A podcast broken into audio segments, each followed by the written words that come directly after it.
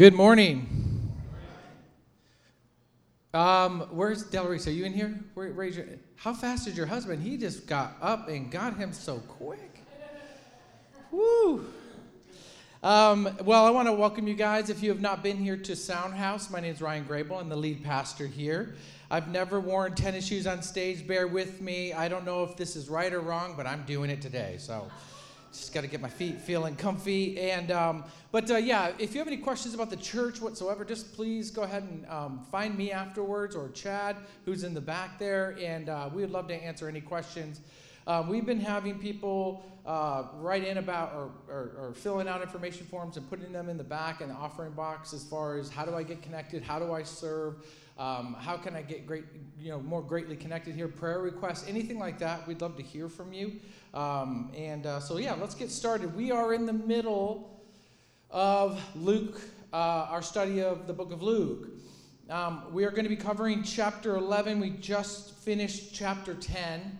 if you have not been here before, you don't have to feel like you've been on this journey the whole time to understand where Luke is going with this. to me, this chapter is extraordinarily important. And I want us to read, we're going to read a good chunk of this chapter because the, the, you could take chapter 11 and break it up into multiple sermons but Luke chapter 11 as a whole is speaking something very important. Our world, our culture, the world needs to know. And so the way this is laid out, I think, is brilliant in leading into ultimately what would be the power of salvation and the availability of salvation. So let's pray. God, we love you. We thank you for your word. God, we thank you that it is alive and it's living, and, and God, that um, through the work of the Spirit, it actually becomes a manifestation through the fruit in our life. And God, I just pray that not one person who hears your word today will walk out unaffected by the eternal truth in your scripture. And so, God, um, we thank you for your word. And God, we want to live by its guidance and place our faith in the truths and in you, God. We love you in Jesus' name. Amen. How do you attach value? Because I think this is what you, Luke chapter 11 is all about. What is value and how do you attach value to a thing? Now, I think about our house from a sentimental value point of view. We have a hard drive in our house that has all of our family's history from the beginning of their childhood all the way through and we just keep putting them on the hard drive. And if our house was on fire, I would say that the number one thing we have to get, besides my children and my wife, it would we have to get that hard drive because that has massive value to us as a family. It doesn't sit on the shelf, we bring it out often and we go through a journey of our family's history. That is sentimental value. When you place value on things, we know this from a brand. Sometimes I look at a brand and I think, how could that brand be so much? Why? It's this, there's no space materials making this brand. It's not made out of moon rocks. It's the same material that is used in other things, but it's a brand that puts its value on something determined by the demand. Or market trends will determine value, or social norms will determine value, or our personal happiness can determine value. But there is, in some ways, a fixed value. If I were to say to you, would you like to trade me your $1 bill for a 100 you would recognize quickly that the $1 bill has less value than the $100 bill there are some things that are just fixed. It just is math. It's general math. There's no um, uh, uh, uh, uh so, uh, social, um, I, I, don't know, collective thinking about that dollar. That and all of a sudden it, we go, the dollar's worth more than a hundred. It's just the way it is. Its value is much greater. And so I think when it comes to this chapter, we have to think in what Jesus is trying to communicate that it's not a it's not a perceived value it's not a, a uh, social norm value it's not even a personal happiness value and we rate it it is a fixed value when we're talking about the kingdom, the gospel, and salvation. It's what I titled this message greater. And if there's one word that will stand out to you in this chapter is Jesus uses the term greater when he's referring to himself in the kingdom. It's greater than anything else. It's greater than any other value that we put something on. I would say if you're thinking, if you're looking at, okay, what are we going to really ultimately be having to think about when we read this chapter, it would be this is what Jesus definitely wants us to know when greater arrives. How you respond, what you should be aware of when the greater comes in your life, and how you know it's greater. Jesus said, I am the way, the truth, and the life. No one comes to the Father unless through me. That's a greater statement. There is nothing, nothing that can bring you to the Father, nothing that brings salvation. I am the way, the truth, and the life. Now, that's a pretty done deal, meaning that this, He is greater than all things that you would think would get you to the Father. It's through Jesus. And so, if you open up your Bibles and you're going to look at Luke chapter 11, we're going to start with Luke chapter uh, 11, verse 2. Now, I, I would love for us all as a church to read this very popular piece of scripture and probably one of the most memorized pieces of scripture in the entire Bible, maybe rivaling John 3:16. But this piece of scripture is very valuable because I personally when I read it see also very much a confession leaning towards salvation. I see this as Jesus laying the groundwork for what was impossible to be possible. Because this, this section comes out a random out of nowhere if you just read it isolated, but when you read it in the context of Luke chapter 11, you start to see it maybe just a little differently, especially where it goes from there. That Jesus is teaching people about the Father in this prayer, and he's teaching people the way of salvation.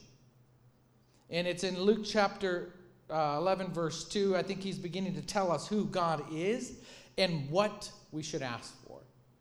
I don't think this is a prayer that is just a, hey, here's how you pray structure. This is a, this is what to pray and look for and trust in, in salvation. Because then we're going to talk a lot about salvation in the rest of the chapter. Luke chapter 11, verse 2. And he said to them, When you pray, say, Father, hallowed be your name your kingdom come. And why I see this verse as a, a, a, a call for salvation when prayed for salvation is because of that term right there. We were talking last week about the kingdom is near, and now we have a prayer that says, Your kingdom come. Right? And it says, Give us each day our daily bread, and forgive our sins for we ourselves forgive everyone who is indebted to us, and lead us not into temptation. There are six things that you can see very clearly here. If you do not know how to lead someone in a confessional prayer and salvation, you know this passage. It has all the theological relevance that's communicating who God is, why He's come, and what we can call upon Him for is in this passage. The first one is this is that when we say hallowed, Father, hallowed be your name. Hallowed is this a sense of holiness. God, you're holy, you're set apart, you're different than us. And I love this because even when you say recognize God as holy, or even recognize yourself in the midst of holiness, and that you want to set yourself apart from all things to be try to be holy for the Lord. This is a beautiful part of the prayer and a recognition of who God is. The second part of the prayer is your kingdom come. Last week it was near, now it's here. God, come into my life. The kingdom is near, and I embrace the kingdom. The third one is the daily divine nourishment. Is that I no longer am going to be dependent on the things that I wanted to make me happy in life, dependent on the things that I was hoping would bring salvation, no longer dependent on the day to day of just getting through things. There's a divine nourishment now that I rely on that Jesus also stated to the devil in the desert, which is, I don't live by bread alone, but every word that proceeds from the Father's mouth. Right? I now live on divine nourishment for my divine uh, uh, or supernatural and spiritual life. The, fir- the fourth part is the forgiveness of sins. The fact that we can, it's possible to pray for forgiveness of sins, not a sacrifice, no, no ritual. This is when you pray, pray for forgiveness of sins. So out of your mouth in confession, God hears the heart and forgives your sins. And then the fifth part is people of grace when he says that we ourselves were forgiven. And let's forgive those who are in debt to us, meaning that we don't just receive, but we give.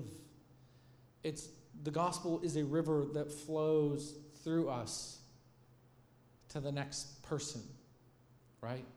And so we have to let it flow. I don't know if you've ever held hands and then put a fork into the electrical outlet. I don't recommend it. Or grabbed an electrical thing and, and the current passes through you. But it's the person on the end that really suffers the result, right? But you are being passed through with the gospel. It must flow, it should never stop with you.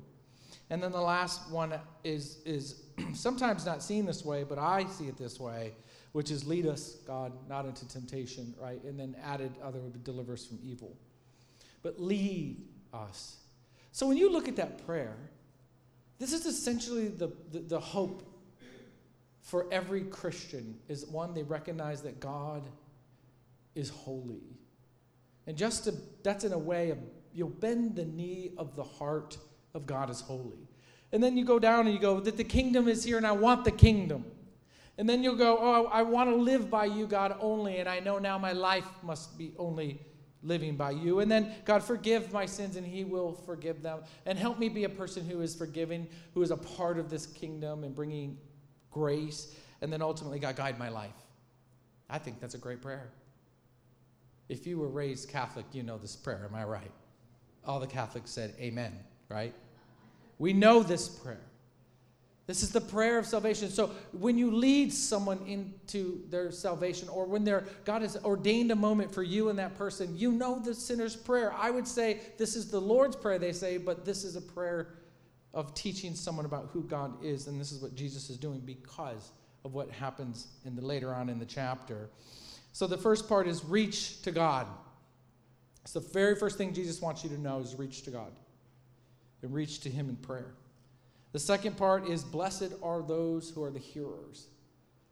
The kingdom message, and you've shared the gospel with many, many people, and some people are hearers and some people are not. It doesn't mean that they're broken as hearers. It means that their ear is not ready to hear or tuned in to hear. The timing is not right, or they have not they have not accepted what God has been doing the whole time yet in their life. I don't know. But the hearer Jesus says, Blessed are those who hear. Now, when you're raising kids, I think we know when our kids are hearing the message we're giving them because of what they do with the message that you gave them, right? I have a child who is brilliant at this, nodding, agreeing, even giving me feedback. So you're saying this, right? But not doing any of what eh, they're, they're great. They're amazing. Sometimes they fool me. But the fact is, is that hearing is one thing and there are lots of people who hear, but blessed are those who hear, and then ultimately Jesus will say, and do it. So there's this really interesting part that comes up, and what you're going to see happening here is that when ears hear the word, it's the greatest gift that a human being can ever receive when they hear the word and they become a doer of the word. America is very inundated by the gospel. I, I, I, can say Jesus, and almost every American can say, oh, yeah, yeah, yeah, yeah, I know a, a variation of that Jesus. And so, but there are people who've never heard the word. And when they hear the word for the first time, some will be open to hear and receive, and some will be just people who they heard it, but they did not receive it. And so, Luke 11, verse 27, leading in, we're, we're talking about salvation. He says, And he said these things, and a woman in the crowd raised her voice and said to him, Blessed is the womb that bore you, and the breast in which nursed you. Now, I've never had anyone say that to me.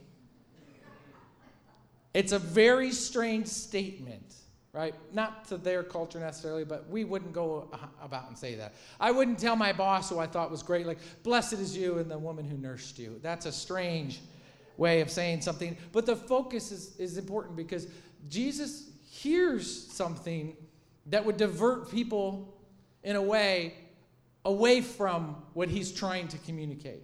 And so he takes the statement, and everyone's like, Yeah, blessed is, is Mary. And he's saying, No, no, no, no, wait, wait, wait, wait, wait. You're missing the point. And then he goes on to verse uh, 28. But he said, Blessed rather are those who hear the word of God and they keep it. Blessed are those who hear the word of God and receive it. That's the greatest gift that you could ever give is that when you hear the word, the gospel being presented in some way, form, displayed through somebody, or in a sense, spoken to you, and receive it and keep it. Blessed are you, greater than anything else. Hearing and receiving and not rejecting it. And this comes into this next part that Jesus talks about in Luke, where he's now going to kind of give one of these rubber meets the road. You hear, but do you receive? And I think a lot of times when we talk about sharing the gospel, we will take a lot of it into our own hands. Like, how can I convince this person to follow Jesus? And I don't necessarily think that that is a good way of going about it. Because we just need to be available to share the gospel, to display the gospel as long as we need to, right? And God is doing the work. You're a Christian because God found you first and led you to the gospel. This is just what's happening. God wills that not one person perish. God wants that all hear the gospel and are saved. And the Spirit is at work throughout the world to draw all men to Christ. And so the Spirit's been working no matter how good you are at an oral presentation to somebody or how many facts you can spit out. He's at work, He's doing His work. God is calling all people, but He's calling people to what? The gospel, the kingdom is now arrived, the greater is here. And so the third part that Jesus begins to talk about in Luke 11 is the great decision. So the only way I could think about this is that great decision I'll never forget the moment when I made the great decision for my life. I had heard the gospel almost my entire life, and, and for a portion of it, resisting the gospel and rejecting the gospel, and then fighting against the gospel. But I'll never forget when the moment happened where the work is being done in my life and the God is resilient to the end on me that the moment that it was somehow, I don't know how he does it, but I was at a place, the right time, the right moment. I hear the gospel, and then blessed was me in that moment because I received it. But he says that there's a great decision. In the rejection of the gospel, we have to remember this is, is the rejection of God's salvation plan. It's a harsh truth. But God has presented a way out, a salvation plan. And Jesus is going to state here very clearly that rejection of the gospel is the rejection of God's salvation plan through Christ. Luke 11, 29, it says, When the crowds were increasing, he began to say, This generation is an evil generation. Meaning this. And now, now you have to, when you read this, understand what he means by this. Is he's not just speaking to those people in this time. He's speaking in a way that these are people who have heard the truth and they don't believe the truth. And they're wanting more to prove that the truth has arrived. And so he gets ready to deliver a message here that, that there's no more proof that I can give you to bring about your faith. It's a moment of a decision you're going to have to make in faith.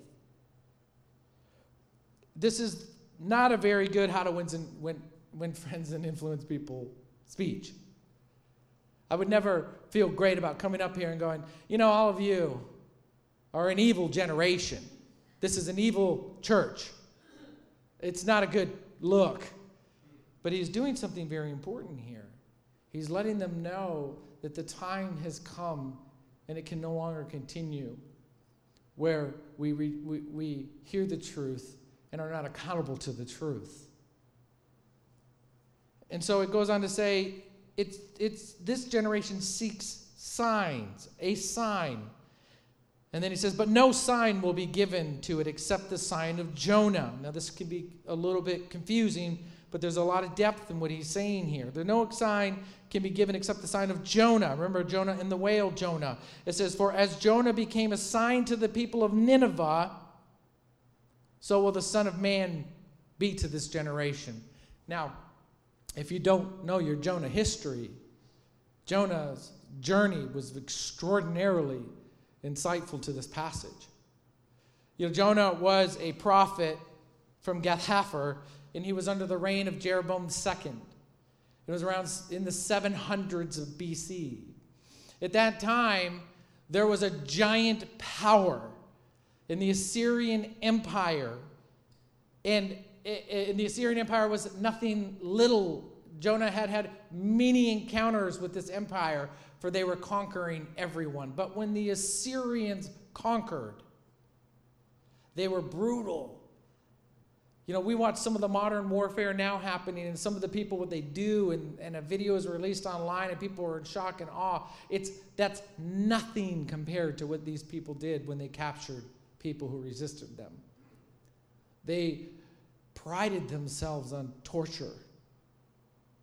They humiliated people groups. This was a brutal empire. And their, I, I, I, would say maybe capital at the time, if you will, was Nineveh. So God tells Jonah, go to Nineveh and share this message that if they do not repent and change, there will be destruction upon this city. Nineveh at that time is probably one of the largest cities in the entire world, developed and uh, a great stronghold. I think sometimes in the United States we can somewhat relate to Nineveh, a great superpower. That it's like if anybody comes up against our gates, are you kidding me? We're the United States of America. I hear it all the time. We're a great superpower. We have the greatest war capabilities in the entire world's history ever. This is probably how Nineveh felt. So for Jonah to come and say, if you do not repent, there will be destruction upon you. And so this is interesting that Jesus is referring to uh, uh, Jonah. It's in, I was reading a little bit about this because I thought Jonah is hearing the word, and why in the world would he run? Prophets typically don't want to do that. Only one other time you see where they run the opposite direction. And Jonah hears the message, and he gets on a boat and he sails the opposite direction of Nineveh, and then he's thrown over the boat and he's swallowed up by a whale and he's delivered up into the further end of the coast and then he has to make his journey over into basically modern day mosul in iraq i was fascinated with this whale thing so i started reading about it a little bit did you know there are two recorded instances of someone being swallowed by a whale did you know this one was just on jimmy kimmel and he was swallowed by a whale while he was uh, uh, uh, uh, diving for, I don't know what he's lobster diving. Um, all you lobster divers out there, be careful. And he was taken up by a humpback whale. He was in the mouth for one minute. And all the people with him saw the whale come up, shake its head, and then he spit him out. So he was only in the mouth of it. The other one was back in the, er, in the late 1800s. There was a guy, his name is James uh, uh, Berkeley, or Bert, uh, Bertland, Bertley. And he was uh, harpooning whales. His boat went down and he disappeared until another whaling ship harpooned the whale. It was a sperm whale, brought the whale up on board, cut him open, and James was in the whale for 36 hours. Do you know how the Bible says that, that, that Jonah needed shade over top of him, right, to cover his head, and that uh, potentially bald, right, hairless? Well, this guy comes out of the whale he's lost all of his hair because of the acid in the stomach of the whale for that long. His clothes are tattered and his skin is very, very weak. He became known as the modern day Jonah. He sat in a museum for uh, literally almost three years so people could come and meet him as the modern day Jonah. Very strange story. How did it happen? I have no idea. But Jonah finds himself in a situation, the story goes, And he is now spit up on the shore to go to a nation that is hostile. So to say your nation is going to be destroyed if you don't change, I can imagine what they would do to him in the streets. But he goes. And he presents to the nation, and they repent. And then Jesus goes on to say in verse 31 And the queen of the south will rise up in judgment with the men of this generation and condemn them. Now, the queen of the south is the queen of Sheba. She goes to Solomon, presents all these great gifts because she had heard about Solomon's greatness. Now, most people believe that the queen of Sheba, she came from, um, uh, what was the region? I want to say it was either Ethiopia or just the bridge across Yemen in Saudi Arabia. She hears of the greatness of Solomon and she mounts a caravan that is ready to go 1,800 miles to go see Solomon, to see if it's true what people hear. It, I, I did a little walking calculating with the uh, change in topography, and it would have taken her 35 days, her and that troop, to get on foot to go see Solomon. Now, I say all this for a reason, because this is what Jesus says that she'll be there with these people to condemn them. For she came from the ends of the earth to hear the wisdom of Solomon, meaning this is that she was willing to at least go see and saw and believed the greatness and the wisdom through God that happened in, through Solomon. And Jonah delivered it to the most destructive at that time, vicious uh, empire, and they all changed. And so Jesus says, if they heard the worst of the worst and changed, and she was willing to go as far as she could possibly go to see the wisdom and the prosperity of Solomon through God, then what's our excuse when the truth actually shows up? And here's what he says And behold, something greater than Solomon is here. The men of Nineveh will rise up in judgment with this generation and condemn it, for they repented at the preaching of Jonah. And behold, something greater than Jonah is here. So he uses these very two, these two very strong examples that this culture would have known very well. And he says, they got it more than this generation, but something greater has come and there will be an accountability because something greater is here. Three things we can learn from this little part right here. This section is true. Eternal salvation is here and now for all, Jesus is saying. It's here and it's now for all. And then, greater than Jonah, Solomon, God is revealing his awe and salvation through Jesus Christ. Greater than those stories, greater than Solomon and greater than Jonah. God has arrived and it's the greatest. And the third thing out of this section of Jonah and Solomon here is the choice to hear and to keep it is ours. We can choose to hear or we can choose to receive it or reject it. And Jesus is drawing a very strong line in the ground now. And he's saying, the truth is here and it's your choice. I, I always pray for our church and pray for, I think, the world that we are like the Ninevites. I can't believe I'm saying that.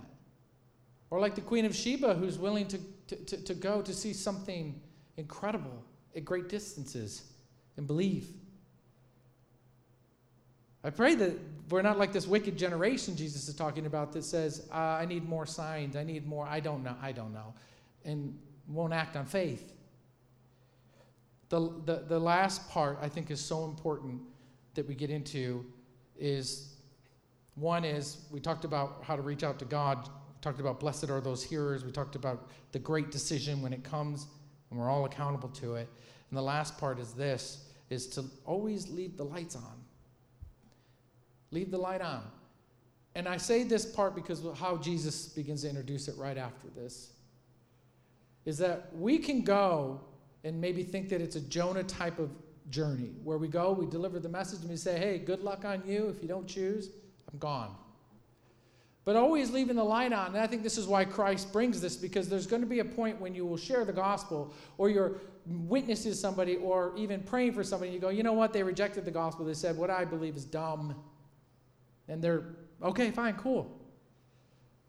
But being a light and leaving the light on is being available because the time may not be then. I'm so grateful my sweet mother did not stop praying for me in my salvation when she just watched how I so clearly rejected it and mocked her for it. And said, "Oh, well, I guess you're I guess I guess you're going to burn in hell, Ryan." Now I'm her son and that's not what she would want, but do we do that to other people and go, "Hey, well, that's your choice, not mine." Well, what if God is continually holding you to in a place to keep the light on? because the time might not be right yet. They, God's still at work in this person. When you're done sharing the gospel, doesn't God doesn't go, well, I guess we're done here, Ryan. I guess they don't get it. That's not what the Spirit does. He is constantly at work and at work doing his work. So to leave the light on, we never stop showing, we never stop shining, and we never stop sharing the gospel of Christ. We never do. We can never give up on someone because they're too far gone. We can never give up on somebody because they just, they're, they're down a path. We have to maintain to want to be like the father who was waiting at the end of the driveway when that son returned. Waiting, watching, looking, ready to embrace. I was reading about lighthouses a while back, and, and they're very interesting because I was reading a lot about the lighthouse at Alexandria, and it was this amazing structure. And so I was like, where did lighthouses come from? Where'd that concept come from? And it goes all the way back to this, is they used to have these ports, and whenever a ship would come up to a port in an area in a village, they would light the hills on fire so they knew to guide them in where they need to go, away from rocks here and away from rocks there. And I, when I think about a lighthouse, it's to guide ships home. We do not put the light out and go, well, there's rocks over there, but they didn't watch the lights last time, and so I guess they're going to shipwreck again. We're called to do that. When there's storms and when there's darkness and when there's warnings of danger, we're always having the light on to guide somebody to be available, to be a light in these dark places. We can never turn our back on them. One day they may say, Thy kingdom come, right? God Forgive my sins. You are holy. Lead me. That day may come. Luke 11, last verse. Luke 11, 33. No one, after lighting a lamp, puts it on in a cellar or under a basket. There's a theme happening here. Who would light a lamp? Who would have a light and go, you know what, guys, let's just cover the light up? What he's saying is, what a waste if we're covering the light up. What a waste if we just put it under a basket. It doesn't serve its purpose, was just to illuminate and to guide people through darkness. He says, but instead they put it on a stand so that those who enter may see the light. Your eye is the lamp of your body. When your eye is healthy, the whole body is full of light. But when it is bad, your body is full of darkness. Your eye is the full is ultimately if it's full of light, it's your wholeness is full. How you see, what you see. But if it's dark, all you see is darkness. Therefore, be careful lest the light in you be darkness. If then your whole body is full of light, having no part dark, it will be wholly bright. And as when a lamp with its rays that give you light. This is a strong encouragement, I think, here is that light is for seeing, and ultimately, light is for others to see, not just you.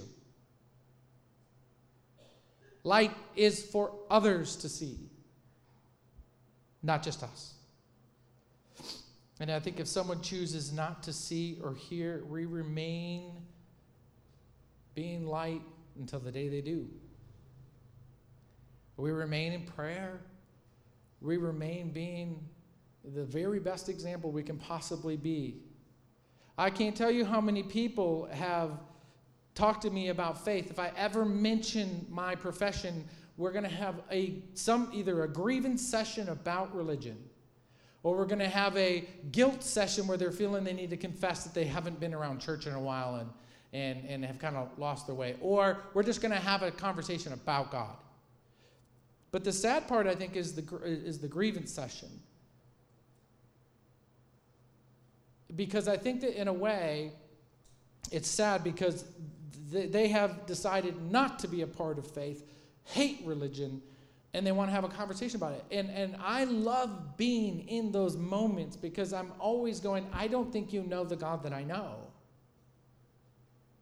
So let's talk about the God that I know, and I want to hear about the God that you knew. We, we never know when it's going to happen and whatever place someone is in. But always being the light, always being willing is so important. And you do not have to be a theologian. You do not have to be perfect. You don't even have to be like, well, I can't really share about the gospel because that person saw me cuss the other day. It you want to work on those things, yes. But you do not have to be perfect. And I think we think we have to be perfect so we can perfectly represent, represent Jesus. But guess what? You can never be Jesus. And if you think that you need to be, then you're an absolute heresy. Because that's what grace is, and that's what Christ is our perfect example. He did what you couldn't do. So, as flawed as you are, we share the gospel. Many times you see the flaws of Paul in the gospel. Luke, when we get into Acts, he doesn't hold back some of the flaws of Paul. He's got them, he's a human. We see the flaws of Peter. He's got them, he's human. Luke doesn't present these people as perfect people. Who he does present as perfect is Christ. So share the gospel, be the light. We can't back away from the gospel and just go, I'm done, I'm good. We know the prayer. We know how to lead someone theologically in salvation through that prayer. We know that how blessed it is when someone hears and receives it or keeps it. Because we know that for ourselves. So work off of that memory. And then we know that there is a line in the sand, and there are those who reject. The God wills that not one does, and hopes that they do. But the gospel is the gospel, and it draws the line of truth. Because the truth has arrived greater than anything else. And you know that truth. And the last part is continually being that light when somebody does reject it. You don't know the work of the Spirit. God does some really crazy things. Can't tell me a story. I know all of you know a story of someone says, I didn't want anything to do with God, and through these certain circumstances, there must be a God. God is at work. Just make sure your light's on when they come to that place. Let's pray. God, we love you. We thank you for the opportunity to be witnesses, to be ambassadors, God, to the world. God, I thank you for these great examples that Luke lays out through the words of Christ is that we know who you are. We know what we can pray. God, we know your saving grace. God, help us be a light into the world, God. Help us not shy back of the urgency that, that, that that the greater has come, and the greater brings accountability and brings responsibility on our end to go and be light and to bring the good news everywhere we go. God, we may not be the most talented person. We may not be the most uh, articulate with our words, God, but God, you have placed light inside, and all we need to do is take the basket off, bring it up from the cellar, and put it in so those who see the light can come in. And however that manifests in our life, God, give us creativity, give us uh, patience, God, give us vision, give us grace and a remembrance that we once were in darkness and we saw the light. And blessed are we that we accepted it. But God, we want others to be blessed in the same way. We love you in Jesus' name. Amen. Will you guys stand with me this last